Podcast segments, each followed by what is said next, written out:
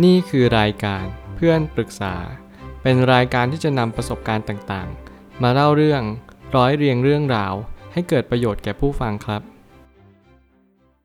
สวัสดีครับ ผมแอดมินเพจเพื่อนปรึกษาครับ วันนี้ผมอยากจะมาชวนคุยเรื่อง อยากเรียนต่อเป็นนักจิตวิทยาต้องทำยังไงบ้าง มีคนมาปรึกษาว่าอยากปรึกษาเรื่องอาชีพในอนาคตอะค่ะ คือหนูโตไปหนูอยากเป็นนักจิตวิทยาค่ะ แต่หนูไม่เก่งวิทยาศาสตร์ และไม่ทราบว่าที่ไทยมีสาขาอาชีพรองรับเยอะแค่ไหนค่ะ และทราบมาด้วยว่ารายได้อาชีพนี้มีรายได้น้อย คือค่าครองชีพในปัจจุบันค่อนข้างสูงอะค่ะ เลยคิดว่าถ้ารายได้ 8,000ถึง9,000 บาท คงไม่มีเงินเก็บแน่ ๆ แต่หนูก็ชอบให้คำปรึกษาคนเลยอยากเข้าใจคนให้มากกว่านี้ เลยอยากได้คำปรึกษาว่าควรเลือกเรียนจิตวิทยาดีไหมคะ ต้องบอกก่อนว่าการเลือกเรียนจิตวิทยาเนี่ยเราจะต้องชอบจริง ๆ คือมีหลายคนที่เขาเรียนไปแล้วเขาก็รู้สึกว่า ไม่ใช่ตัวของเขาเองก็มีเยอะ แต่มันไม่ใช่แค่การเรียนจิตวิทยาหรอก ทุกคนก็สามารถที่จะทำอะไรก็ได้ที่เราต้องการจะทำแต่เราต้องรู้ก่อนว่าแต่ละอาชีพมี character ยังไงบ้าง มีอัตลักษณ์ยังไง เพื่อให้เราเรียนรู้ว่าเราเหมาะกับงานชิ้นนี้จริงหรือเปล่า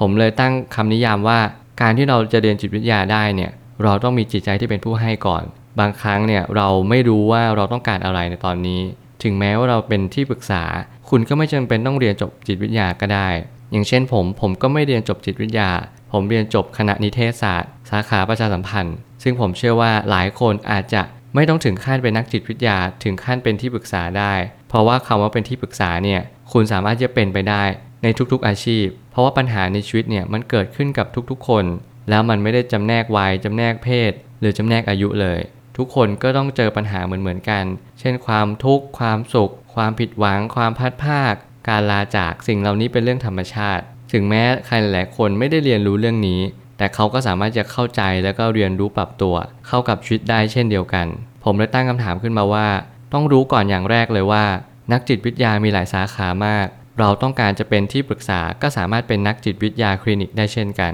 ถ้าเกิดสมมติคุณอยากจะมาสายนักจิตวิทยาจริงๆอยากจะมาต่อยอดแขนงนี้ ก็อยากให้เลือกจิตวิทยาคลินิก คือมันเป็นจิตวิทยาแขนงที่ เราสามารถรักษาเคสพื้นฐานได้ทั้งหมดเลย คือเรามีคลินิกประจำที่ของเรา เรามีวุฒิการศึกษาที่เราสามารถที่จะรักษาโรคของจิตใจเนี่ยได้หลากหลายมากๆ ซึ่งมันก็จะเป็นการนั่งคุยนั่งบำบัดมากกว่าการที่จะให้ยา จิตแพทย์จะเน้นไปที่ศึกษา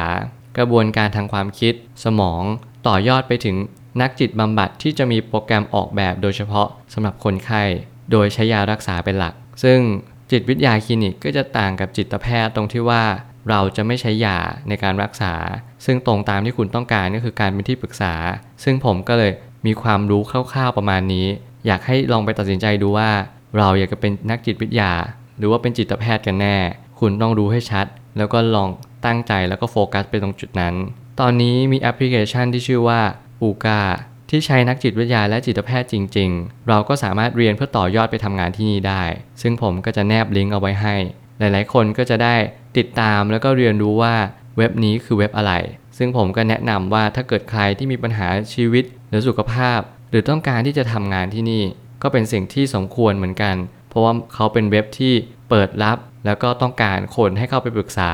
และก็ต้องการแพทย์อยู่ด้วยเช่นกัน รายได้ขั้นต่ำจากที่ดูในเว็บไซต์พันทิปก็ประมาณ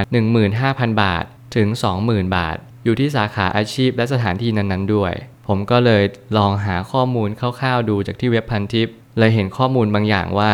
รายได้เนี่ยมันมากกว่า 8-9,000 อย่างที่คุณคิดแน่นอน แล้วก็ถึงแม้ในการที่อาชีพนักจิตวิทยาในประเทศไทย ยังไม่ได้เปิดกว้างมาก แต่ผมก็มีความเชื่ออยู่ลึกๆว่า การเป็นอาชีพนักจิตวิทยาเนี่ย หรือว่าจิตแพทย์ก็ตาม มีความสำคัญต่อยุคสมัยนี้ และก็ในอนาคตอย่างแน่นอน เพราะหลายๆคนอาจจะต้องประสบปัญหาซึมเศร้า ประสบปัญหาความทุกข์ที่ไม่สามารถแก้ไขได้ บางทีเขาจะไปพึ่งพาธรรมะ เขาก็จะมองว่าการฟังธรรมะไม่ได้ช่วยให้ชีวิตเขาดีขึ้น การที่จะไปหาจิตแพทย์ หรือว่าคุยกับนักจิตวิทยาบำบัด หรือปรึกษานักจิตวิทยาเนี่ยอาจจะเป็นทางออกที่ดีที่สุดสำหรับยุคดิจิตอลก็ได้ สุดท้ายนี้ ทั้งนี้ การตัดสินใจขึ้นอยู่กับความต้องการของบุคคลนั้นๆเอง และไม่ว่าเราจะเลือกทางเดินไหนก็ตาม ทุกสิ่งล้วนหล่อหลอมให้ชีวิตเราเดินไปได้ทั้งนั้น ผมอยากจะแนะนำทุกๆ คนที่เป็นเด็กนักเรียน ที่ต้องการใช้ชีวิต หรือว่ายังไม่รู้ว่าตัวเองต้องการอะไรจริง ๆ คุณอาจจะไม่ต้องเลือกเรียนเป็นนักจิตวิทยา หรือว่าเป็นจิตแพทย์ก็ได้ แต่คุณต้องค้นหาตัวเองว่าคุณชอบไปอยู่ในที่ที่ใด คุณชอบให้คำปรึกษา คุณชอบที่จะช่วยเหลือผู้คน มันอาจจะมีอาชีพหลากหลายมาก เช่นหมอ เช่นสังคมสงเคราะห์ หรืออะไรก็แล้วแต่ก็สามารถช่วยได้เช่นกัน หรือแม้กระทั่งการเป็นครู การสอน การอะไรแบบนี้เป็นต้น ก็สามารถทำให้สังคมดีขึ้น หรือว่าทำสิ่งที่เป็นประโยชน์ได้ทั้งหมดเลย เพราะบางครั้งการจบเรียนอาจจะไม่ได้การันตีว่าเราจะต้องทำงานในสิ่งที่เราเรียนมา แต่เราอาจจะทำงานในสิ่งที่เราชอบเรารัก หรือว่าเราอาจจะคาดไม่ถึงเลยก็ได้ว่าในอนาคต เราอาจจะเจอตัวเองในณตรงนั้น ผมเลยเชื่อว่าหลาย ๆ ครั้งเนี่ยเราอาจจะต้องค้นหาตัวเองไปเรื่อย ๆ เราต้องสอบทานตัวเองตลอด แล้วก็การจะเป็นอาชีพอะไร ล้วนแต่มีความสลักสำคัญทั้งนั้น